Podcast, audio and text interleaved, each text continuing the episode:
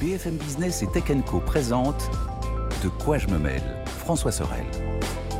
Un grand bonjour à toutes et à tous. Un vrai plaisir que de vous retrouver pour De quoi je me mail. Votre rendez-vous hebdo dédié à la tech le week-end. euh, Vous le savez, en audio, en vidéo, euh, on est partout. euh, Et vous pouvez nous retrouver aussi le week-end hein, sur BFM Business, à la radio, à la télé. Alors, au menu de ce De quoi je me mail, vous allez voir une partie, une deuxième partie un petit peu différente puisque je vous emmènerai à Seattle. Seattle qui est le siège d'Amazon. Et à cette occasion, j'ai pu rencontrer l'un des patrons en fait d'un centre de distribution d'Amazon. Et euh, si vous êtes un passionné de robotique, je vous invite vraiment à rester là pour cette deuxième partie de De quoi je me mêle parce que là, franchement, on est dans la science-fiction. Nous allons visiter ce centre de distribution euh, avec aussi un personnage très intéressant puisque le patron de ce centre de distribution qui est dans la, on va dire, dans la banlieue de Seattle est français. Et il va nous raconter un petit peu son histoire aussi au sein d'Amazon. Ça sera dans la deuxième partie. Et bien sûr, pour débuter, ça sera le club de la presse IT. Je vous rappelle aussi que vous pouvez nous laisser tous vos messages et réagir au contenu de cette émission avec le hashtag DQJMM sur Twitter. Merci d'être là. Bienvenue. C'est parti pour De quoi je me mail.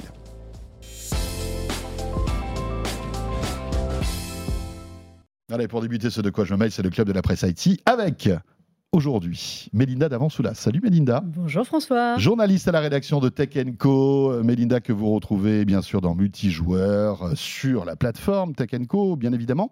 Et puis cette semaine, tu étais euh, en plus euh, le matin. euh, J'ai fait Anthony Morel cette semaine. fait Anthony Morel, voilà, qu'on en embrasse parce qu'il est en vacances, il a bien raison. Il a bien mérité. euh, il a bien mérité.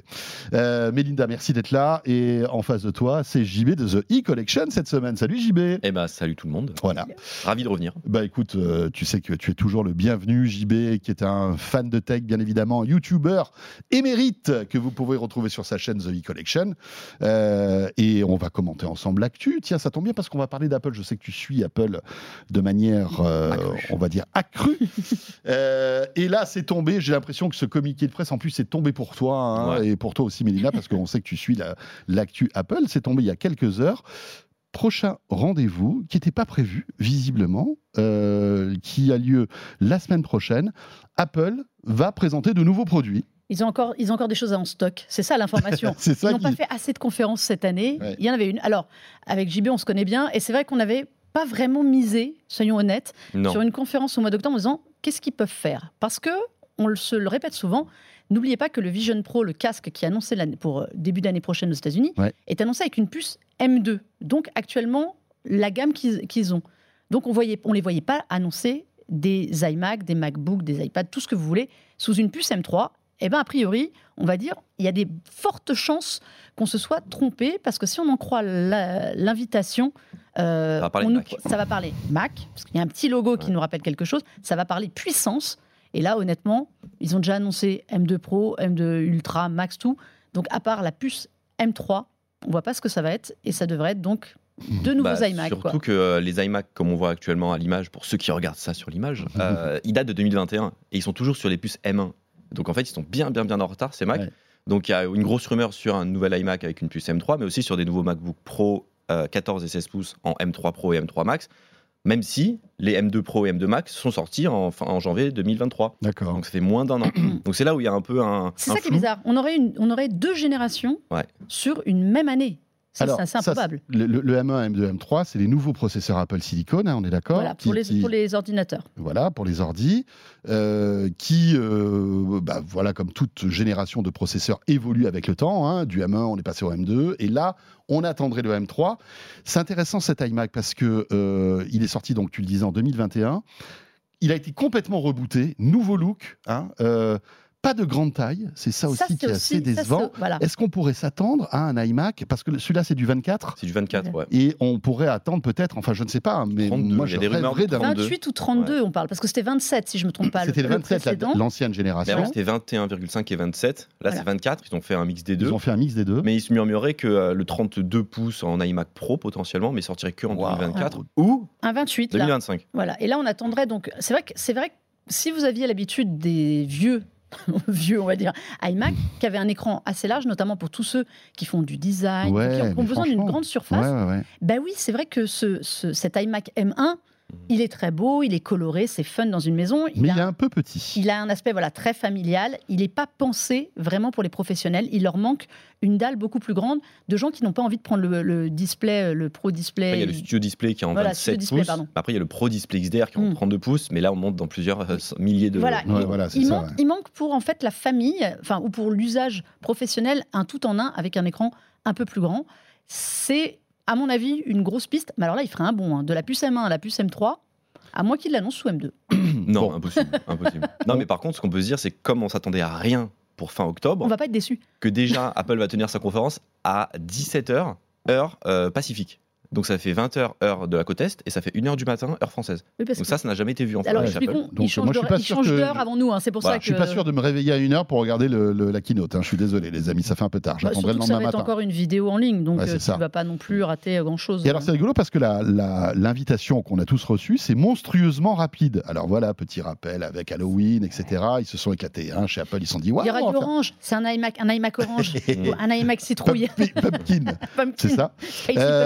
Donc, pour l'instant, on n'a on a aucune euh, vérification, on ne sait pas. hein. Sans doute un iMac. Est-ce qu'on peut attendre autre chose? Est-ce qu'il y a autre chose dans le pipe qui pourrait sortir de nouveaux iPads? Ça a du sens iPad Pro. Moi, je rêve d'un nouveau AirPod Max qui soit plus en Lightning mais en USB-C parce qu'aujourd'hui, quand tu pars en voyage, tu as encore besoin de ton Lightning pour ton AirPod Max. Voilà. Mais il bah, devrait Ouais, mais mettre plus à jour. 700 euros, quoi, s'il te plaît. Non. Hein, tu leur dis qu'ils arrêtent avec ça. Bah ouais. Ça, c'est pas bon. Non, je pense qu'ils vont. Je pense que ça, c'est une piste. Ce serait bizarre de le sortir là, mais pourquoi pas Parce qu'on on va avoir. Il faut quand même savoir que Apple fait les choses de manière euh, cohérente. Là, ils vont annoncer des produits qui vont être chers. Ouais. Et qui seront disponibles pour la Noël. Et, ah ben, Parce que c'est ça aussi. ça, c'est le plus Voilà. important. Là, ils tirent leur dernière cartouche Mm. Pour être prêts pour mais Noël. mais c'est la période, c'est la période des MacBooks, c'est la période des iPad Pro, c'est la période Mais des c'est iMac. aussi la période des- du 2 novembre où il y a les résultats financiers d'Apple qui Il, tombent. il faut un grand coup avant. et qu'il y a euh, beaucoup de- d'infos qui parlent que Apple, en fait, euh, les ventes de Mac et euh, d'iPad diminuent en flèche. Donc, pour rassurer les investisseurs, ils doivent sortir des nouveaux produits juste Ouais. avant Et ouais. et qui doivent sortir dans la foulée, donc début novembre. C'est dingue Donc- la puissance d'Apple qui est quand même malgré tout à la pression des investisseurs pour sortir des produits. C'est Mais fou. on, a la pression adaptée à ces résultats. hein. Non, donc, euh, ils ont beaucoup plus de pression que toi ou moi. Heureusement. Moi, je, je pense, et là, ce serait un, un- un- sorti du chapeau et un coup très très fort. Il y a quand même, ce qu'on disait, il y a quand même un risque de choses complètement incohérentes, c'est d'avoir leur nouveau produit ultra révolutionnaire, donc le Vision Pro, sorti en allez, février l'année prochaine aux Ouais, États-Unis, ouais, ouais, ouais. sous une puce nettement moins puissante que la dernière. Je ne veux pas y croire. J'attends. Tu le- pourrais dire qu'il y aurait peut-être une itération du Vision Oui, Pro faut qui pourrait être annoncée. Non, j'attends juste qu'ils nous sortent. Ah, au fait, on a oublié de vous dire, finalement, on pourra le faire tourner sous la puce M3 parce que on a déjà euh, on a fait des tests avec les ordinateurs. N'oublions pas que c'est censé être leur ordinateur de demain. Tu penses qu'il annoncerait pour cette keynote-là le 30 Moi, je pense que ce plus leur, leur espèce de one more thing. euh, leur, au fait, on va vous donner des nouvelles du Vision Pro. Alors, on a quelques applis à vous montrer, puis au fait, euh, il est sous M3. Ouais. Moi, je pense à une intégration. Ça me semble incohérent et illogique que leur premier produit révolutionnaire ne soit pas sous la puce la plus puissante. On verra bien. C'est vraiment l'Arlésienne, hein, ce Vision Pro. Euh, alors, je sais que vous, vous l'avez testé parce que vous étiez euh, parti à Cupertino euh, le- à l'occasion de, de la sortie de ce produit. Euh, vivement qu'il arrive en France et qu'on puisse le tester. On sait même pas. chose, hein, voilà. on peut vous le dire. C'est Ouais, quand même ouais, ouais. du peu qu'on en a vu sans Mais expérience la France, ça sera pas avant un an, hein, visiblement. Non, hein. Je pense que ça sera, euh, si tout va bien, fin d'année prochaine. Mais juste pour terminer, ce qui met un peu la puce à l'oreille, c'est que cette conférence est Très très qu'à le tard. dire, la puce. Exactement. Puce Elle est M3 à l'oreille. très tard. Ouais, J'ai tout travaillé avant. Ouais, c'est vrai. Elle est très tard, euh, heure des euh, US. Elle n'est pas du tout concentrée pour le marché européen, puisque c'est dans la nuit. Donc peut-être qu'ils vont parler un peu plus de Vision Pro, C'est puisque c'est un produit qui Ah, sort exclusivement d'accord. États-Unis. Moi, moi c'est ma piste aussi. On s'attendait à une conférence, s'ils en faisaient une en général, c'est pour l'équivalent de 19h Hmm. euh, à Paris, 18h, 18, 18 19h. Là, c'est vrai que c'est improbable. Qui va se réveiller en à fin de 1h du journée, en fin de journée, un lundi. Ouais. N'oublions pas. Euh, juste une dernière question sur ce- ces itérations de M1, M2, M3. Franchement, euh, est-ce que ça vaut le coup pour ceux qui nous écoutent de se dire, bah, voilà, je vais attendre, au lieu de prendre un Apple, un iMac M1, bah, je vais prendre le M3 Est-ce que le, le gain de puissance est, est assez important? Parce que, euh, On peut pas trop savoir, puisqu'on ne sait même pas déjà si M3 ça va exister. Ouais. On ne sait pas qu'est-ce que ça va proposer, la puissance qu'elle va être embarquée. Donc, je pense que passer du- euh, d'une puce Intel à M1, déjà, c'est le jour et la nuit, mais clairement.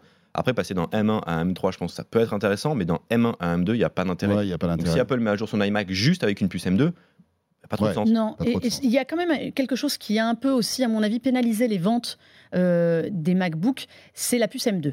Parce qu'en fait, le- notamment des MacBook Air, la puce, et on était les premiers à recommander de rester sur un MacBook Air M1 qui était moins cher, la puce M2, alors on parle M2, hein, pas M2 Pro, Max ou Ultra, hein, vraiment les, ent- les Oui, entrées oui, de gamme de gamme de, les de- entrées des de gamme. M. de ces, puces, euh, il n'y avait pas une différence énorme entre les deux. Et honnêtement, le prix, lui, la différence de prix, était, était à ce moment-là, euh, était beaucoup plus importante et trop, à mon avis. Donc, même moi, je recommandais aux gens, quitte à perdre un an, parce qu'en fait, ça se joue aussi là-dessus, un an d'utilisation dans quelques années euh, Oui, de mise à jour, mise à jour, Ouais. la différence de prix ne valait pas ça. Et je pense que leurs ventes s'en sont trouvées pénalisées. Le passage M1 à M3 sera beaucoup plus conséquent Ouais, ouais. de fait, mais je pense qu'il va y avoir quelques produits sous M3, les MacBook Pro à mon avis. Après, les autres vont peut-être passer sous M2 Pro ou M2 Max. Euh, autre euh, info, alors peut-être que justement la semaine prochaine, Apple va parler d'intelligence artificielle parce qu'il y a cette rumeur qui est de plus en plus persistante, comme quoi Apple euh, investirait beaucoup d'argent. On parle d'un milliard de dollars par an Minimum. minimum sur l'IA. Alors c'est une, news qui tourne depuis un moment. hein. Je me souviens, on en Oui. avait parlé dans Tech Co il y a quelques semaines de cela, mais visiblement ça revient sur le tapis.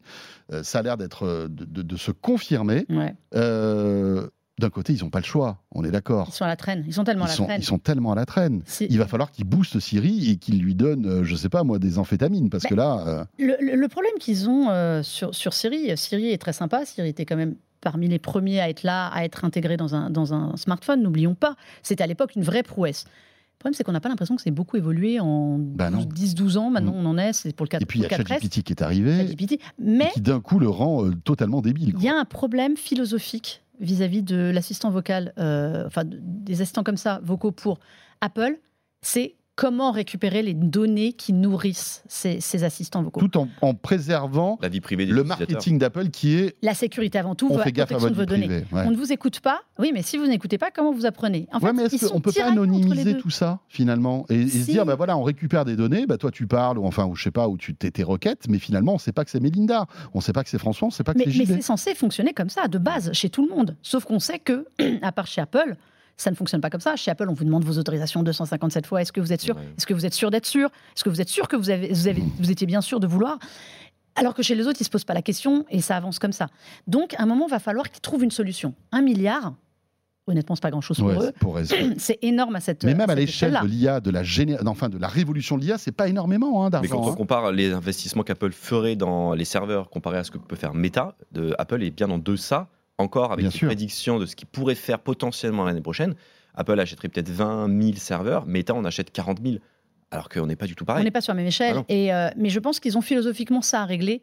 Comment est-ce qu'on va récupérer de la donnée suffisante pour nourrir? Alors, ils, ach- ils- ils achètent de la- de, de l'information à des startups euh, qui sont spécialisées là-dedans, mais au bout d'un moment, Ouais. ça ne personnalise pas Siri, comme Alexa peut être personnalisé dans son fonctionnement chez Amazon, ou maintenant même Bard ou Google Assistant c'est un dilemme Google. incroyable hein, pour Apple Mais, finalement mais parce philosophiquement, c'est important quand même pour eux. on est d'accord que Siri ne peut pas rester comme ça, c'est pas possible.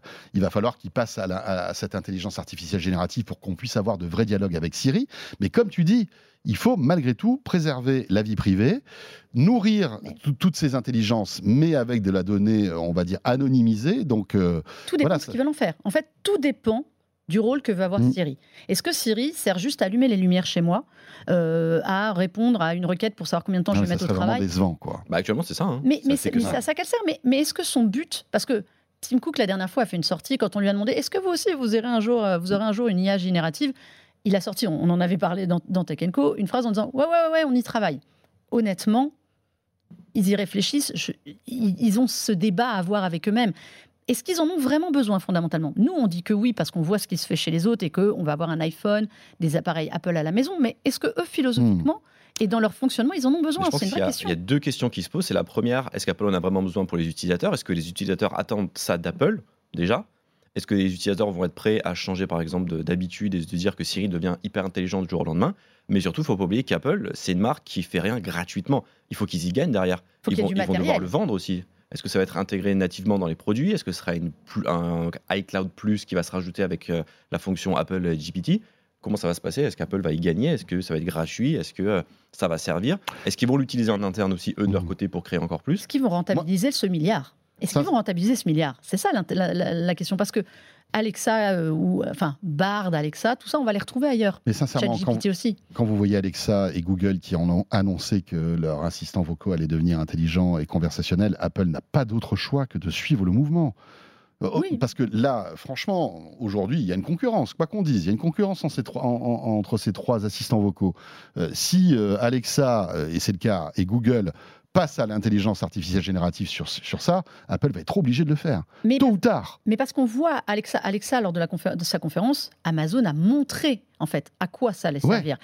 Ça a chaud. hein, Google enfin, s- nous a expliqué que ça allait être dans son Pixel parce que c'était l'essence même de son fonctionnement. À quoi ça va servir chez Apple dans l'iPhone par exemple Il y a déjà de l'IA dans l'i- dans l'iPhone. Ouais, L'IA ouais, fait bien très sûr. bien son taf. Il est là mais pour là, là, je comprendre parle d'IA générative. Voilà, hein. non, mais Tu vois, l'IA, en fait, il faut, faut voir ce que chacun veut en faire. Euh, Google, Amazon le monnaie. Est-ce que Apple va soudainement se mettre à le monnayer? Euh, Qu'est-ce qu'ils vont faire? Comme dit JB, il faut qu'ils aient un produit, en fait, pour le vendre. Il faut qu'il y ait un, Mm, mm, un mm. device qui serve. Je pense qu'ils ont Après, une Apple a réflexion. l'habitude de tout faire sur son téléphone. C'est-à-dire que quand on fait des données, quand on fait des recherches, ça reste sur le téléphone, ça sort Mm. pas en extérieur. Est-ce qu'Apple un jour va réussir potentiellement à mettre de l'IA générative dans son téléphone sans que ça parte sur des serveurs? Ouais. Le- C'est compliqué pour Siri. Hein. Siri, c'est toujours les serveurs. hein. Ben, Si vous n'avez pas de réseau, Siri marche pas. hein. c'est Ça dépend quelques Ça questions. Il y a quelques Il y a questions. quelques Il peut y questions. l'heure, par exemple, des choses qui sont assez basiques. Là, là, ils ont annoncé, voilà, ils ont annoncé euh, avec iOS euh, 17 que justement il y aurait euh, Siri devenait un peu plus intelligent. Ça progresse, on est d'accord, ça progresse extrêmement lentement face à la concurrence, mais est-ce que eux, ils sont pas dans ce qu'ils veulent quoi? Mais c'est rigolo parce que, j'en parlais avec Luc Julia dans Tech Co, Mm. qui est l'un des papas de Siri. Alors, qui, qui, mieux que lui connaît comment ça fonctionne. Et il disait que si ils passaient à l'intelligence artificielle générative, ils étaient obligés de repartir de zéro. Mais oui, c'est ça. Euh, et notamment investir dans des serveurs. Euh, parce qu'en fait, Siri aujourd'hui est très peu consommateur de serveurs. Le, le Siri aujourd'hui, qui est un peu bête. hein. Si demain, on veut avoir l'intelligence artificielle générative et une vraie conversation avec Siri, là, ça va coûter beaucoup plus d'argent parce qu'il va falloir des serveurs et, euh, et que ça booste. Quoi. Mais c'est ça. Mais je pense qu'il faut qu'ils définissent exactement euh, ce à quoi ils veulent que Siri serve. Parce que si c'est juste Ouais. pour de la domotique, t'as pas besoin euh, d'entretenir si- une discussion philosophique avec Siri en fait. Peut-être qu'on peut avoir une, une communication euh, la semaine prochaine à l'occasion de l'événement qui aura lieu Mais euh, peut-être sur que la l'IA. puce hein. M3, peut-être que la puce M3 Va- euh, va, voilà. va être L'un alliée des- actes de com sera. euh, Comme, comme Parce qu'il y a quand même expliquer. beaucoup de rumeurs sur des objets de la maison type HomePod qui vont sortir d'ici quelques années pour rendre sa maison encore plus connectée et pourquoi pas discuter avec son HomePod, celui qui arriverait sous la télé, Hmm. celui qui serait revu avec un écran.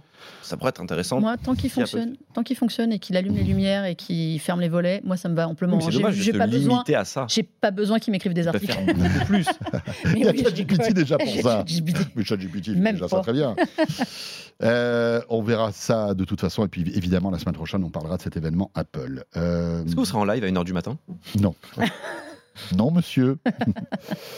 Ça serait dommage de faire de, la radio et de la télé rien que pour nous, quand même, franchement, parce que la plupart des gens dorment. Mais on en parlera bien sûr la semaine, enfin le lendemain euh, dans Tech Co. Euh, effectivement, euh, il y, aura, plein de choses qui, seront mises en ligne. Dans l'actu, il y a aussi bah, un autre géant des processeurs, c'est quand même Qualcomm, qui est monstrueux. Hein, Qualcomm qui est dans tous les smartphones Android. Il y a même du Qualcomm dans les iPhones, hein, rappelons-le hein, quand même. eh bien, voilà, Qualcomm vient, devrait dévoiler en fait cette nouvelle puce Star très bientôt lors d'un rendez-vous qui a lieu chaque année. hein, je Eh ben, elle vient d'être été- dévoilée. elle a, été- de elle a l'être. été Moment dévoilé, même, ça ouais. y est. Euh, et euh, euh, ça a l'air, ça a l'air pas mal, hein, quand même. Sympa. Ça a l'air pas mal du tout. Ça a l'air de booster quand même, hein, JB. Ils ont avancé d'un mois la présentation parce qu'ils n'ont pas sorti de Snapdragon 8 Plus Gen 2 cette année. Oui. Donc là, ils sont directement passés au 8 euh, Gen 3, qui est la puce la plus haut de gamme qui existe chez Android, qu'on retrouve sur tous les smartphones les plus haut de gamme. Dont le premier smartphone qui va en être équipé, c'est le Xiaomi 14, qui C'est- sera annoncé le 26 octobre. C'est toujours Voilà. Xiaomi, ils se tirent la bourre avec Motorola Ouais. pour C'est annoncer les hein, premiers. c'est ça. hein. C'est un effet marketing aussi dingue. Non, je veux la première puce Qualcomm. Non, c'est moi. Non, c'est moi. On sait que c'est pas toujours, euh, c'est pas toujours couvert de, de, de laurier de réussite. hein, euh. Ah ouais? Ah ben, souvenons-nous, je crois que c'était le Xiaomi Mi 11 qui voulait à l'époque la dernière puce la plus puissante, qui était peut-être la 888, si je me trompe plus, je ne suis pas sûr à l'époque, Mm. et qui en fait n'avait pas du tout optimisé l'utilisation. Donc la batterie Ça, flanchait, trop vouloir aller vite. euh, la, la batterie flanchait à vitesse grand V, l'appareil chauffait, enfin ça, ça n'allait pas du tout. Donc c'est bien beau de vouloir être le premier, mais c'est mieux quand c'est optimisé parce que bah ouais. c'est très très puissant euh, la puce la puce euh, Snapdragon. Parce que là, bah, comme tu le dis, elle est encore plus puissante cette année avec des CPU GPU 7. revus. Mm. Mais c'est surtout l'IA qui arrive en force à l'intérieur l'intérieur avec même un moteur euh, dédié, l'IA Engine, un truc comme ça qu'ils ont appelé, Tu voulais de l'IA génératif, Voilà. François Eh ben là, on en a. Là, on en a. et qui va se faire comme Google, parce que je pense qu'ils veulent vraiment concurrencer Google avec leur Tensor G3, c'est faire de l'IA sur le téléphone sans que ça sorte et que ce soit rapide sur euh, l'expansion des photos, Mm. par exemple, pour pouvoir dire au téléphone, ben voilà, je veux que ma photo qui soit petite, elle soit plus grande. Eh bien, euh, juste on appuie sur un bouton et ça pourra se faire. Mais- Ah, D'accord, il va upgrader, il va rajouter des Des pixels. pixels, ouais. Waouh, En fait, le, il y a- c'est chaud. hein. tous les ans, tous les ans chez Qualcomm, quand ils annoncent leur puce, il y a une dimension donc qui est celle qu'on voit, qui va être annoncée à grands coups de, euh, en format marketing, puis marketing sur la nouvelle puce qui est dans le téléphone. Mais en fait, derrière ça, il y a des prouesses qui arrivent sur l'audio, sur la photo. C'est pas juste, c'est pas juste une puce pour faire tourner vos applications. C'est vraiment, il y a des Qualcomm propose avec ça à chaque fois des évolutions dingues sur la photo. L'année dernière, par exemple, dans ce qu'on avait vu, il y avait ce stabilisateur complètement Bah fou ouais. qui faisait que votre téléphone, vous pouvez, il pouvait vraiment tanguer comme sur un bateau. Et ça bougeait pas. L'image restait, mais d'une stabilité Ouais. Mais hallucinante. là, cette année, il y a une nouveauté dans le Snapdragon 8 Gen 3 sur la photo et la vidéo, c'est que par exemple, sur les gros capteurs de 200 millions de pixels, le téléphone va être capable de pouvoir euh, zoomer dans l'image en x2 par exemple et rester sur le sujet et le cropper et le suivre en mouvement sans qu'il puisse bouger et être encore plus stabilisé. Donc ça apporte des plus-values sur les gros capteurs qui aujourd'hui finalement servent pas tellement à grand chose. Oui, parce qu'il faut, il faut bien rappeler ça. Quand votre, vous achetez un Samsung, un Xiaomi, euh, qui va vous annoncer des prouesses en photo de, de- capteurs à 200 mégapixels et autres, si derrière il n'a pas la puce, le processeur qui Adéquat. apporte, qui apporte la puissance et surtout les fonctions, parce Ça que les trois quarts des Mm. fonctions euh, de, de- de tête, de pointe qu'on voit dans les smartphones, en fait, c'est Qualcomm qui les apporte. C'est grâce aux puces Snapdragon. Il oui. ne faut pas oublier, en audio, pareil. Si la puce n'est pas euh, de- vraiment de premier niveau, vous n'aurez jamais ces fonctions, elles seront, euh, elles, seront à la traîne. Là, ils amènent l'IA générative. En effet, Google a promis que sur son Pixel 8 Pro notamment, tous les calculs de l'IA seraient faits euh, sur l'appareil. Pour des questions de sécurité, pour des questions de rapidité. Aujourd'hui, l'IA générative a besoin du cloud, de la puissance du cloud. Vous imaginez si demain, il y a d'autres smartphones qui le font Ce ne sera pas à la portée de tout le monde parce que ça, en fait, ce sont des options. Il faut bien le rappeler, ce sont des options. Toutes les puces euh, 8 Gen 3 n'auront pas forcément toutes ces avancées. Oui, en fait, chaque constructeur achète des options sur étagère chez Qualcomm en Mm. disant bah, Moi, je veux le traitement photo, je veux le son HD, euh, je veux euh, ben, l'intelligence artificielle euh, générative, etc. En fait, ils sont malins hein, chez mais oui, Qualcomm. hein. et donc, mais oui, mais, mais les marques sont malines aussi parce qu'elles font leur pub sur les annonces. Mais en fait, il y en a plein. Plein. Souvenez-vous, l'année dernière, il y avait le, le- le SOS par satellite euh, qui, Oui. qui était annoncé sur la, la puce On l'attend toujours sur beaucoup de téléphones. On l'attend toujours Ouais. parce qu'en fait, Ouais. il faut débloquer l'option. Ouais. Il faut la prendre. Après, Elle- c'est vrai que le, le SOS par satellite, ça, ça, enfin, il faut aussi que il y ait des satellites, que, que le- la constellation soit prête, etc., etc. Oui. C'est pour ça que. Mais ils avaient, ils avaient le partenariat, sauf Ouais. que ça a, été, ça a été annoncé. Mais pour le moment, à ma connaissance, Mm. c'est débloqué chez personne. Mais là, ils ont aussi annoncé la gomme magique. Ils ont repris l'idée de Google et ils le mettent dans le Snapdragon Dans 8 le- Gen 3 ouais, pour que ça. les nouveaux smartphones puissent l'avoir. Mais bon, on verra bien. Ouais, mais il y c'est- a en tout cas, de marketing quand même dans tout ça. hein. Mais c'est- avant tout du marketing. Mais après, quand vous avez un, un- un smartphone qui a les capacités, Ouais. On a quand même des trucs de folie. Alors en général, le vrai spécialiste, c'est Samsung qui arrive à mettre, janvier. hein. à mettre dedans euh, vraiment la majorité des. On peut imaginer que le, le- le des- S24 le S24. 4 qui sortira au Ultra aura cette puce et, et un maximum de, fonctionnalités. Ouais. Euh, Mélinda, à toi. Alors euh, évidemment, on te retrouve toutes les semaines dans multijoueur hein, parce qu'on sait que l'une de tes, de tes passions c'est le jeu vidéo. Tu es venu avec la ROG Ali, l'Asus ROG Ali. J'aime bien quand tu dis Ali. Dit quoi? Lie. Là, Je, le- je le dis à la française.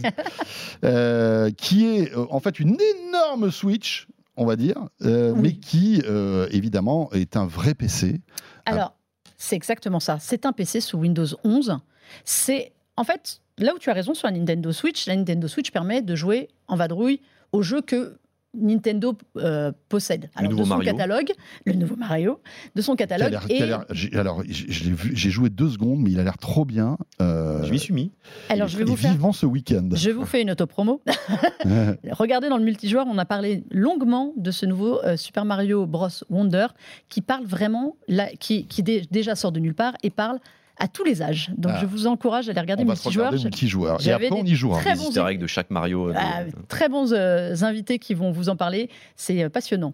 Euh, vous ne pourrez pas jouer à Super Mario Wonder, euh, Bros Wonder dessus. Je suis désolée. C'est pour les jeux PC.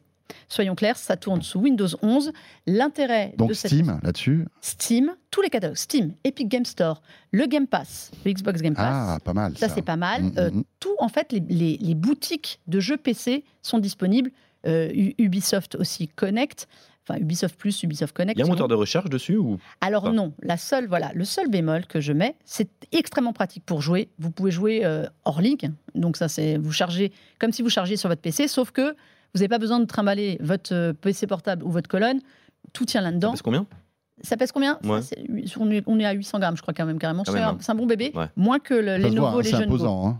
Mais, Mais- c'est un vrai PC, quoi. Mais c'est un vrai PC. Vous pouvez le connecter derrière, connecter un clavier et une souris en Bluetooth. Et tu peux, tra- tu peux travailler, tu peux Ben bosser. oui, Bon, et tu peux même te petit, raccorder. Mais- Alors sur l'écran 7 pouces, c'est pas très grand. Ouais. Tu le branches, et tu peux un avoir... écran en. USB-C euh, HDMI. Petit bémol, la batterie, en revanche, elle n'est pas, euh, Bah, elle est pas dingue. Mais là, on a la puissance d'un vrai PC de gamer là-dessus ou pas Oui, parce qu'en fait, tu as dedans une puce AMD Ryzen Z1 ou Z1 Extreme. Z1 Extreme, on est sur quelque chose, il n'y a pas plus puissant sur des consoles portables aujourd'hui. On est vraiment sur Mais c'est quelque chose. équivalent à quoi Un PC euh, gamer euh, T'es sur un très bon PC gamer Wow. quand même. Il existe deux formules. Ils ont sorti une puce qui est un petit peu moins euh, puissante, mais amplement suffisante, parce que justement, il fallait baisser le prix. Le prix de départ, c'est 800 euros, avec 512 gigas de stockage. Donc, vous pouvez mettre quand même pas mal de jeux. Il y a une- un espace carte SD pour en rajouter, mais vous êtes quand même sur quelque chose de bien. La Z1, elle est à 700 euros. C'est pas énorme comme Ouais. différence, mais c'est la seule différence. Ça va être très bien pour des jeux euh, indés ou si vous n'avez pas besoin de pousser énormément euh, les, les- les perfs de, de l'appareil. Là où je trouve que c'est super pour jouer, parce que les joueurs PC ont enfin une console pour partir loin de chez eux et jouer. Et franchement, moi j'y ai joué beaucoup dans l'avion, j'ai joué dans les transports, c'est quand même pratique. Euh, elle reprend les, les- les- les sticks euh, asymétriques qu'on trouve sur les manettes Xbox, notamment pour jouer, c'est quand même ultra pratique. Elle est très réactive. L'autonomie, pour moi, c'est un peu le bémol parce que c'est une heure et demie si vous êtes sur des Mais jeux ouais. très puissants, Mais t'imagines deux heures enfin, grand grand max. Quoi. Ça doit consommer comme énergie cette chauffe puce à l'intérieur. Elle chauffe pas énormément parce que dedans, il y, a des- il y a- il y a un système de ventilation qui est très très bien fait. Alors, sauf si vous avez envie de mettre vos mains vraiment sur le dessus, ça fait radiateur, soyons clairs. Mais L'hiver quand on joue- arrive L'hiver arrive, vous mettrez vos Ça mains comme ça. s'entend pour le ventilateur ou le Non, pas du tout. Alors ça, c'est un truc que je trouve assez bluffant. Tu l'entends si vraiment tu es en train de jouer depuis un moment à un jeu, euh, à un cyberpunk, par exemple 2077, en mettant euh, toutes les, les perfs au max, parce qu'on choisit aussi le niveau de Mais ça performance. sert à rien, ça sert à rien non de mettre euh, les Performax sur un écran 7 pouces. C'est pas, honnêtement, c'est pas très utile. Tu vois, vous pouvez jouer en, tu pas en- voir les en 15, détails. en Enfin, 15 même si watts, je en pense 30 que ça va être un écran Full HD ou un truc comme ça, mais, Non, il y a des consoles qui arrivent avec des écrans OLED. Là, c'est pas un écran OLED, c'est un écran de très très bonne qualité. C'est quoi C'est du Full HD C'est du Full HD, Ouais. Euh, mais ça suffit en Donc ça fait. sert à rien de, 1080 de faire tourner un jeu en 4K euh, Non, ça sert quoi. à rien et c'est pas vraiment fait pour ça. Donc tu es très bien à jouer en fait en 1080 sur l'une Mm. des deux. Et c'est surtout le format qui est intéressant. Et alors ils ont été malins parce que sachant que leur console est un petit peu chère, ils font une offre en ce moment en vous disant on vous reprend votre ancienne console pour donc entre 100 et 400 euros pour que vous achetiez celle-là. 400 euros, vous dites waouh, ça me fait quand même la console à moitié prix. C'est la PS5 ou le Steam Deck, le grand concurrent. Euh, Est-ce que vous avez envie de troquer vraiment votre PS5 contre ça? Non. Pas sûr. Ça vient en complément, on est bien d'accord. Votre Xbox Et donc Series. ça coûte 800 euros. Ça coûte 800 euros pour la version Z1 Extreme, qui est vraiment la plus là puissante. La Z1 Extreme Ça, c'est, elle, se, re- elle se ressemble. hein. Je pourrais vous dire que c'est l'une ou l'autre. Euh, ce sont exactement les mêmes. La Z1 coûte 100 euros de moins. La Z1, pour moi, suffit amplement à beaucoup de, à beaucoup de joueurs. JB, ça te, ça te donne envie ce type de choses ou pas? T'es un Bah, joueur, toi bah ou non, pas? je ne suis pas un joueur. Je me suis remis à bah, Mario, là, du coup. Voilà. Et, et il ne peut pas jouer dessus. je peux pas en jouer dessus. Et non, je suis pas trop un joueur pour le coup. Donc, euh, non, je suis curieux. Après, je trouve ça quand même imposant dans un sac à dos quand tu pars en voyage. Euh, faut avoir la place. Tu, Ouais, mais si t'es gamer, tu le sais. Si, si si t'es gamer, t'es, super content. tu vois, quand même enfin, plus le de- fait de te dire, enfin, je pense que. euh, Tu n'as que ça, j'ai envie de te dire. voilà, Oui, c'est ça. Et tu peux le brancher à un écran. Est-ce que tu peux jouer en étant branché au courant oui, sauf que, H24? tu vas, sauf que si tu vas jouer, euh, tu vas jouer une heure et demie, deux heures. Quoi. Mais si tu restes branché au, au secteur Ah, mais, Dans ton lit, par si exemple, peux- à l'hôtel, Oui, euh. ah bah ça, tu peux jouer, tu, là, tu joues euh, comme tu veux et tu peux jouer en plus en perf vraiment maximale. Ils ont même un port propriétaire pour ajouter euh, leur carte graphique externe et là, vraiment avoir de la puissance, Ah, Là, de, tu rajoutes encore de la puissance. de la puissance sur la carte graphique. Donc, euh, c'est pas Tu mal. peux brancher ça sur une télé aussi. Ça Oui, tu peux. Mais le problème, c'est que si tu branches, tu ne te recharges pas. Ah. Tu choisis, donc tu joues Ah, qu'une heure et demie. Voilà, là pour moi, Ça, c'est un Lenovo, débile, Lenovo avec un Legend Go a été beaucoup plus Même malin. si tu achètes un adaptateur. euh, Bah, si, tu peux, en fait, tu peux acheter un espèce de chargeur qui a, qui fait un peu dock au bout euh, pour 60 euros de plus. Tu rajoutes le, un chargeur dock. Mais Parce que là, tu te retrouves avec une super console de jeu. ah bah là, si tu charges tout, télé. tu rajoutes la carte graphique externe, tu prends le dock Ouais. euh, qui charge en même temps et sur lequel tu peux brancher ta- ton câble HDMI pour jouer à ta télé. Là, t'es le roi du Toi qui as pétrole. tout testé entre une PS5 et ça, côté graphisme, quand tu le branches à une télé en full def, Alors, la PS5, ça reste quand même très bien. Ça, c'est bien, mais en fait, moi, je suis handicapé par la- par l'autonomie. si, comme j'ai pas le lot de chargeur, je suis handicapé par l'autonomie. En revanche, tu es à l'hôtel, ça reste un PC sous Windows, faut pas oublier ça. On peut faire exactement tout, charger ses documents, sûr. aller Lire sur ses mails, Internet. etc. C'est vraiment un Tu peux, tu peux te faire un Netflix, tu peux Voilà. faire ce que tu veux en fait. Exactement, on peut- c'est un vrai PC à l'origine, donc euh, ça c'est pas mal. Nickel. Marché en tout cas euh, en plein essor. La Asus ROG Ally. Oh, yes T'as vu? Eh, Pas mal. Je suis arrivé. Merci Mélinda. Mélinda un d'Avansoulas, euh, la rédaction Tech Co. Et merci à toi JB. Avec plaisir. Voilà, que vous pouvez retrouver sur sa chaîne YouTube. C'est quoi ta dernière vidéo là? Ouah, il y en a beaucoup. Il y en a beaucoup? Ouais, il y en a vraiment beaucoup. Il y a beaucoup de là. trucs? Ouais, plein d'actualités en ce moment. Je vous invite à découvrir ce que fait JB. C'est hyper léché et toujours hyper intéressant. Euh, vous restez avec nous. De quoi je me mail Deuxième partie euh, dans une seconde. Direction Seattle pour vous, faire visiter les entrailles d'un centre de distribution Amazon. J'y étais la semaine dernière. Vous allez voir, c'est hallucinant. Interview du general manager d'un centre de distribution qui se trouve à 40 km de Seattle. Vous allez voir, c'est incroyable. Il y a des robots partout. C'est la deuxième partie de De quoi je me mêle. À tout de suite. De quoi je me mêle sur BFM Business et Tech Co. BFM Business et Tech Co présente De quoi je me mêle François Sorel. Voilà, deuxième partie de ce De quoi je m'amène. Merci d'être avec nous. Allez, on change un petit peu les habitudes. Je vous emmène tout de suite pour cette deuxième partie à Seattle, qui est le siège d'Amazon. Et euh, il se trouve que la semaine dernière, j'y étais euh, pour eh bien, euh, vous faire découvrir sur la chaîne Tech Co et dans l'émission Tech Co un petit peu le futur de la livraison. Je vous propose maintenant de retrouver une interview passionnante, celle d'un certain Bruno Arnal, qui est General Manager du centre Amazon PAE2. Alors vous savez que les centres Amazon, ce sont les gros centres de distribution. Ils ont tous des noms un peu bizarres. Euh, nous étions donc dans la banlieue de Seattle, dans un centre totalement robotisé. Et vous allez voir et écouter, c'est incroyable aujourd'hui ce qu'arrive à faire Amazon en termes de robotique. Écoutez cette interview et on revient juste après. Et nous sommes ici au cœur de la logistique d'Amazon. Nous sommes à Arlington, on est à 40 minutes à peu près de, Seattle, dans un centre de distribution qui est quasiment neuf. Il a été euh, inauguré il y a deux mois. Et j'ai le plaisir euh, d'avoir euh, sur le plateau de Tech Co délocalisé Bruno Arnal. Bonsoir Bruno. Bonsoir François, bonsoir. Mais merci d'être là et merci de nous recevoir ici. On est au cœur de ce centre de logistique qui est incroyable. Euh, quelle est la taille de ce, de ce type de, de lieu déjà? On, on est sur un, un entrepôt qui fait euh, 3, 3 millions de square feet Ouais. sur 5 étages. On a, on a une capacité aujourd'hui de faire de- des centaines de milliers d'articles tous les jours dans cet entrepôt. Alors on va, vous allez nous raconter un petit peu comment ça fonctionne, ce qu'on voit ici, les différentes étapes de la gestion du colis, parce qu'il y a plein de choses passionnantes à raconter, mais peut-être un mot pour débuter sur votre parcours, parce que vous l'avez remarqué, Bruno parle parfaitement français parce que vous êtes français. Euh, vous avez travaillé Amazon en France pour débuter euh, votre carrière. Après, vous êtes parti en Espagne, je crois, et là, vous voilà maintenant donc euh, à quelques kilomètres du siège d'Amazon. Votre parcours, c'est quoi en fait? Alors c'est- c'est une excellente question. J'ai eu la chance de, de commencer chez Amazon il y a 6 ans. Euh, après une, une- une- mon début de carrière dans la construction, je suis Ouais. rentré, euh, j'ai un diplôme d'ingénieur en génie civil. J'ai commencé euh, chez Amazon euh, au cours de mon MBA à HEC Paris.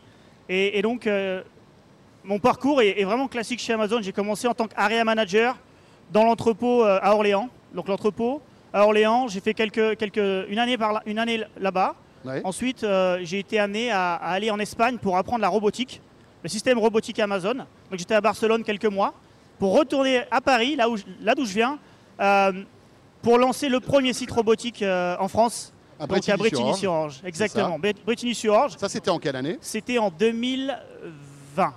2020. 2020. D'accord. C'était en 2020, le temps passe vite, donc Ouais. j'espère que je ne me trompe pas. 2020, donc on a, on a lancé Bretigny-sur-Orge. Euh, et j'ai passé deux ans à Bretigny-sur-Orge, encore une fois, gra- gravi les échelons là-bas. Euh, super lancement, vraiment, pour le premier robotique en France pour Amazon. Euh, et ça s'est bien passé. Et, et pendant le Covid, Amazon euh, États-Unis a, a eu un, un boom, un boom d'activité qu'on connaît, qu'on a connu un, un peu Bien partout. sûr, bien sûr. Et à ce moment-là, donc Amazon cherchait, cherchait des, des- des soutiens, des supports pour aller ouvrir des nouveaux sites, et notamment un site en Idaho. Donc j'ai, à l'époque, euh, j'avais, deux enfants en bas âge, de- deux ans et quatre ans, et, et pour moi c'était une bonne occasion de les amener dans un pays anglophone. euh, Donc vous êtes parti pas. avec femme, enfant, là-bas. Donc Amazon m'a aidé à partir avec femme et enfants. Donc, je suis arrivé euh, à Boise, dans l'I- dans l'Idaho, qui est un État dans l'ouest des États-Unis, pour lancer un site Et là, c'est la, la magie d'Amazon, euh, pour moi, c'est que c'était un site quasi similaire, technologie, standardisation, qu'on pouvait voir à, à Bretigny-sur-Orge. Donc C'est c'est ça le qui est site quasiment le incroyable. même. C'est-à-dire qu'en fait, euh, si on sort pas de ce site-là, on pourrait très bien être ici. Alors, on n'est pas dans l'Idaho, hein, on est euh, donc à Arlington. Mais j'imagine que ce site ressemble comme deux gouttes d'eau à celui qui est en France à Bretigny, c'est ça? Absolument, absolument. On va avoir les mêmes processus, on va avoir les mêmes marquages au sol, les mêmes formations pour les processus. Donc, euh, j'ai passé deux ans en Idaho, à Boise, à, à monter, le, monter le site. Le site est arrivé parmi les, les, les 5, 10 meilleurs euh, sites aux États-Unis. Et, euh, et donc, ça m'a permis de, de gravir encore un autre échelon et, et de, de- de devenir le général manager de ce site. Donc le PAE2, ils ont des noms bizarres. Hein, euh, les- PAE2, les- ouais, donc c'est le, Les centres de distri hein, le, d'Amazon. le- le- le jeu, le jeu pour trouver le nom, c'est quel est l'aéroport le plus proche. Donc ici, on est à Plainfield. C'est un aéroport qui est au sud, euh, qui est à Everett. Et donc Plainfield, ça a donné le, le- le nom PAE2. Voilà, donc c'est l'un des plus gros centres euh, de la région, c'est ça? C'est exactement, c'est le plus gros centre, le plus gros entrepôt, Qui a ouvert il y a deux mois, il est tout neuf. absolument, qui est ouvert il y a deux mois, qui, qui va proposer euh, une sélection à nos clients dans l'État de Washington et encore dans la région nord-ouest, euh, une sélection d'inventaire qui est énorme. On a plus de 3 millions de, de square feet de, capacité de stockage, D'accord. ce qui, est, ce qui est vraiment un atout pour nos clients pour pouvoir avoir accès à cette sélection. Avant de rentrer dans le dur et que vous nous expliquiez un peu euh, voilà, toute la partie robotique, ce qui se passe ici, comment est traité le colis et quelles sont les, les différentes étapes, un mot sur votre parcours. Vous êtes ici donc euh, aux États-Unis avec femme, enfant, je disais, en famille. Euh, ça se passe bien, ça va? Ça le changement de vie, parce que c'est quand même important. Enfin, c'est pas du tout la même vie, quoi. Ça se passe super bien, ça se passe super bien. Alors bien évidemment, j'ai été super bien accompagné pendant ce, ce- ce- Ouais. ce transfert. Le- et et- et les, les Américains ont été énormément, euh, très très accueillants. Euh, ça se passe super bien. Le- le- mes enfants ont appris l'anglais en, en six mois, quand moi ça m'a appris euh, 10 à 15 ans et j'ai toujours un accent, euh, un bon accent français. Ça, c'est cool. Et, et mes, par contre, mes enfants ont appris le- la, la langue super rapidement. Ça se passe super bien. Le, transfert et l'accueil a été, a été magique. Très bien. Euh, alors bon, bah, voilà, maintenant c'est chez vous ici. Euh, on, en parlait tout à l'heure parce qu'on préparait cette interview. Vous me disiez Bruno que on, a croisé énormément d'employés ici. Il y a beaucoup de robots, mais tous les employés qui bossent ici, demain, ils ont besoin d'aide. On le voit d'ailleurs. Vous êtes équipé, vous avez votre gilet, vous avez vos gants. Vous n'êtes pas, euh, vous êtes le general manager, vous êtes le vrai big boss de cet endroit-là, mais vous êtes dans l'opérationnel. Vous allez pouvoir aider un, un employé à soulever des cartons, euh, à voir si tout va bien, etc., etc. Alors, c'est- un peu la politique managériale d'Amazon. C'est absolument la politique managériale d'Amazon. On a, on, a, on a 16 euh, principes de leadership chez Amazon, notamment on a le, le principe d'ownership, on a le principe de, de- de deep dive, donc c'est-à-dire de, de connaître les choses en profondeur. Donc on connaît nos, nos- nos process en profondeur, ce qui me permet à moi d'aller aider les employés, d'aller aider les salariés sur leurs tâches quotidiennes. C'est aussi une vocation de créer une culture de leadership qu'on va appeler un, un leadership servant. Un, un servant leadership, ça va être quelqu'un qui est au qui est à l'écoute de ses, de ses salariés, qui va toujours trouver, toujours écouter leur, leur- leur- leur retour, leur, feedback pour améliorer la situation. Et ce qu'il y a de dingue, et c'est ce que vous me disiez tout à l'heure, vous êtes capable de faire toutes les tâches de ce lieu.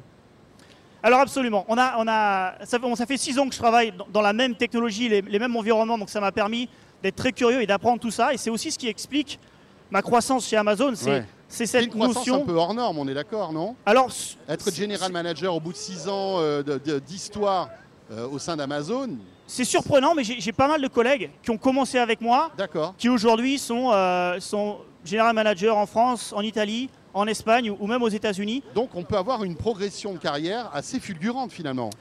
Absolument. Et, et c'est On en vraiment. parlera tout à l'heure parce que c'est intéressant. Il y a des cas euh, d'intérimaires qui sont devenus euh, C'est une des choses qui me rend très fier de travailler pour Amazon, c'est notre euh, constant investissement sur la formation, sur les, les- les- les soft skills, mais aussi les hard skills. D'accord? Donc on va parler de continuous improvement, on va parler de, de- de toutes les notions qui me permettent de bien comprendre un process. Et aussi connaître le process, ça va me permettre de, permettre de pouvoir innover pour mes, pour mes salariés, innover pour leur sécurité, innover pour mes, mes, clients. Donc c'est vraiment cette notion-là de je connais le process en détail suffisamment pour pouvoir l'améliorer. Alors, ce qui choque quand on arrive ici, c'est déjà l'immensité du lieu, le, le bruit. Il y a du bruit, forcément, parce qu'il y a beaucoup de machines, beaucoup de, tapis roulants, euh, beaucoup de mécanique, on, le voit. hein.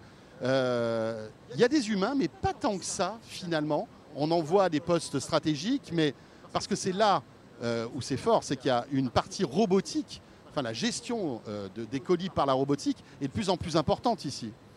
Alors, on a aussi lancé qu'il y a, qu'il y a deux mois, donc, euh, pour, pour pouvoir permettre la, la croissance du bâtiment, on, on- on prend un certain nombre d'employés par semaine pour vraiment accompagner leur, leur là, vous êtes formation. encore en rodage. Exactement. Ce ce site est encore en rodage. On est encore en Il n'est rodage. pas à, à sa pleine capacité. Non.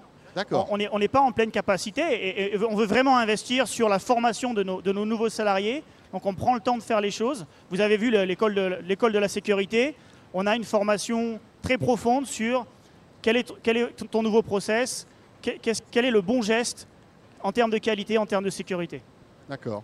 Euh, juste un mot sur les robots. Il y en a partout. Euh, il y a des robots euh, qui vont prendre des colis pour les glisser à, à d'autres endroits. Il y a beaucoup de machine learning. Il y a des capteurs partout. Euh, il y a aussi des, des espèces de, de, on va dire, de robots sur des roues euh, qui vont soulever en fait des, euh, des, plaques, des espèces de petits placards comme ça où sont parqués les, les- les différents colis. Euh, il y a combien de robots ici en fait? On arrive à les, à les, Ouais, c'est une excellente question. euh, alors, si on, les, si on les compte tous, effectivement, on a plus de 5000, on a plus de 5000 robots. On a plus de 5000 Dans ce- robots sur ce sur site. ce site. Sur ce site, euh, si on regarde euh, Amazon Global, on a plus de 750 000 euh, robots sur Amazon Global. Si on voit effectivement les robots faire les tâches les plus simples, donc on va voir les robots amener les produits aux salariés. On va voir les robots aider à mettre les préparations de colis sur les tapis de convoyeurs pour aider en fait ces tâches qui sont simples et permettre de, de- de libérer les employés pour faire les tâches compliquées, notamment résoudre les problèmes, notamment s'assurer que la machine fonctionne bien. Ça veut dire que les robots sont là aussi pour enlever toutes les tâches monotones que les humains peuvent faire? On a, on a une, euh, une- une volonté effectivement d'innover dans ce, dans ce but-là, dans ce but de pouvoir r- euh, diminuer les, les tâches monotones, notamment marcher euh, pour aller chercher les commandes. On ne marche plus pour aller chercher une commande. La commande vient à nous. Donc c'est un bon exemple d'un endroit où on a euh, diminué la, la monotonie du tâche. Combien il y a de colis, enfin combien il y a de produits dans ce, dans ce, dans ce Donc, site par exemple? Actuellement, on est, on est en lancement, donc on a, on a ouvert il y a que deux mois, on a environ 15 millions, 15 millions d'articles. On a 15 millions d'articles différents. À terme, à maturité, ce site a vocation à, à avoir un, un stockage de 40, plus de 40 millions, 40 millions. 40 donc, millions d'articles. imaginez pour aller chercher, je sais pas moi, une batterie portable euh, qui est quelque part en haut d'un, on va dire d'un dock, bah, il faut que euh, quelqu'un y aille. Bah non, là ça va être la robotique qui va le rapprocher au maximum en fait de l'humain pour qu'il n'ait pas à se déplacer, c'est ça? C'est absolument ça. C'est absolument ça. Ok. On voit des tapis roulants euh, tout autour de ce site aussi. C'est un peu la spécialité. hein. Il y a- il y a des- il- en fait, ils ont, ils ont quel type de, de rôle les tapis roulants ici? Donc, le- on, a, on, a- on est sur un bâtiment vertical, on a, on a, quatre- on a cinq étages. Ouais. Euh, et donc, les, convoyeurs, les tapis roulants vont amener les produits d'un point A à un point B. Ça permet encore une fois d'éviter toute la manutention du colis de l'étage numéro 5 jusqu'à l'étage numéro 1 où ils vont être mis en paquet. Donc c'est vraiment encore une fois une notion de j'amène le produit à l'employé et je réduis la tâche de transport. On parlait de sécurité tout à l'heure. C'est intéressant parce qu'il y a des robots euh, assez impressionnants euh, qui sont dans des cages carrément. Euh, C'est-à-dire qu'on ne peut pas y accéder parce qu'ils vont euh, prendre des colis, les aspirer avec des petites ventouses comme ça. Comment s'appellent ces robots et à quoi ils servent? Donc on a les robots là en question, ce sont les, les, ro- les robins. Donc les robins sont des, robots qui vont, avec un système de ventouse, de, donc de succion, vont attraper les, colis. Et les colis vont avoir une, forme super variable. On, a on vend de tout euh, chez nous, donc on va avoir vraiment un- une capacité d'attraper le colis et de le mettre sur nos petits robots qui vont les amener sur ce qu'on va appeler des chutes, qui vont être des destinations. D'accord. Et, et donc la cage qui protège, le- la cage qui permet d'accéder au, au- au robot, elle, elle va être un système pour, pour être sûr que la personne qui va rentrer est qualifiée, a reçu la formation qui permet d'accéder et de faire la maintenance. Parce qu'il y a une force incroyable hein, là-dedans avec euh, avec Donc- ce robot. J'imagine qu'il y a plein de sécurité. Exactement, il y a, y plein, hein, de, c'est il y a ça plein de, de- de- de sensors qui vont permettre d'arrêter la machine s'il y, avait, euh, y avait un souci. Bruno, quel- le, le colis là, euh, racontez-nous. Moi, je suis sur Amazon, je suis sur mon appli, je commande euh, ma petite batterie portable, par exemple. Je suis dans la région. Qu'est-ce qui se passe à partir du moment où je valide mon panier et que je paye? Alors c'est la, magie d'Amazon. On est sur une vocation de, de- de- de- de rapidité, rapidité de, livraison. Donc on va, dès qu'on achète un produit sur Amazon.com, Amazon.fr, pardon, C'est pas grave. le- le- le- l'article va être mis dans une liste d'attente pour les robots. Ensuite, le robot va l'amener sur une station de prélèvement. À ce moment-là, le, le salarié va récupérer l'article, le mettre dans, une, dans un bac, dans un bac jaune, sans avoir à jamais soulever le bac jaune. Il va seulement prendre l'article sélectionné, le mettre dans le bac jaune. Le bac jaune va être poussé pour ensuite, sur les tapis roulants, descendre à cet étage-là, où on voit derrière nous toutes les lignes de mise en paquet. Et là, donc le bac jaune arrive, et c'est là où l'employé va le prendre, un autre employé va le prendre pour le mettre dans un, dans un paquet, dans un colis. Le colis va partir encore une fois sur un tapis roulant pour recevoir son label qui va dire l'adresse du client.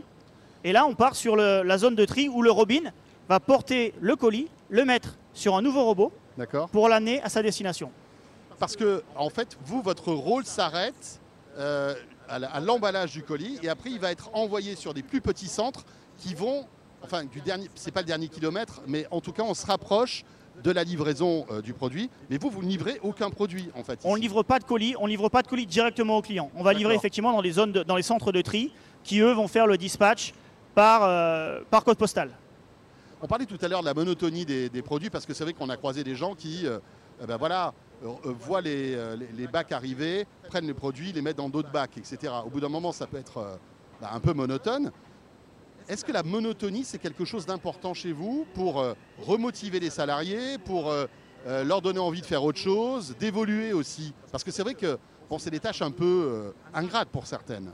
Alors c'est une excellente question. C'est une excellente question et effectivement, ça fait partie des, fondamentaux qu'on amène dans nos équipes de, managers. C'est comment je garde le- les employés engagés. Donc l'étape numéro une, quand je, rentre dans, dans- dans l'entrepôt ici, c'est j'apprends mon process. L'étape numéro une, j'apprends mon process.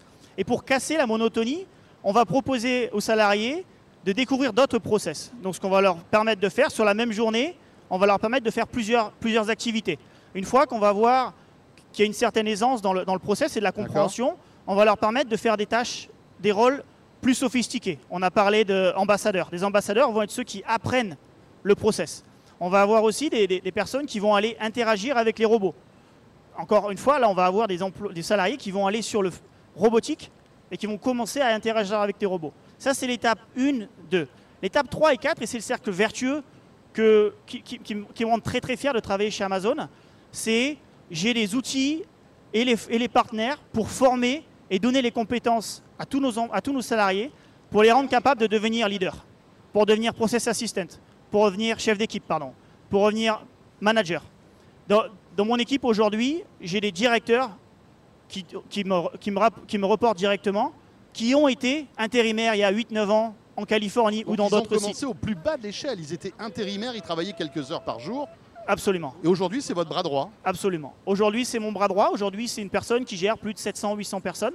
Et il a commencé en tant qu'intérimaire euh, dans, dans un site, euh, donc euh, non loin de là. Et puis j'imagine qu'il y a aussi un autre domaine qui est en pleine explosion, c'est la maintenance de ces robots. Parce qu'on a vu tout à l'heure aussi une partie maintenance. hein. Ça tombe en panne. C'est de la mécanique. hein. Il y a des tapis roulants, il y a des moteurs, il y a des euh, courroies, euh, etc., etc. Ça casse. Il faut réparer le plus vite possible.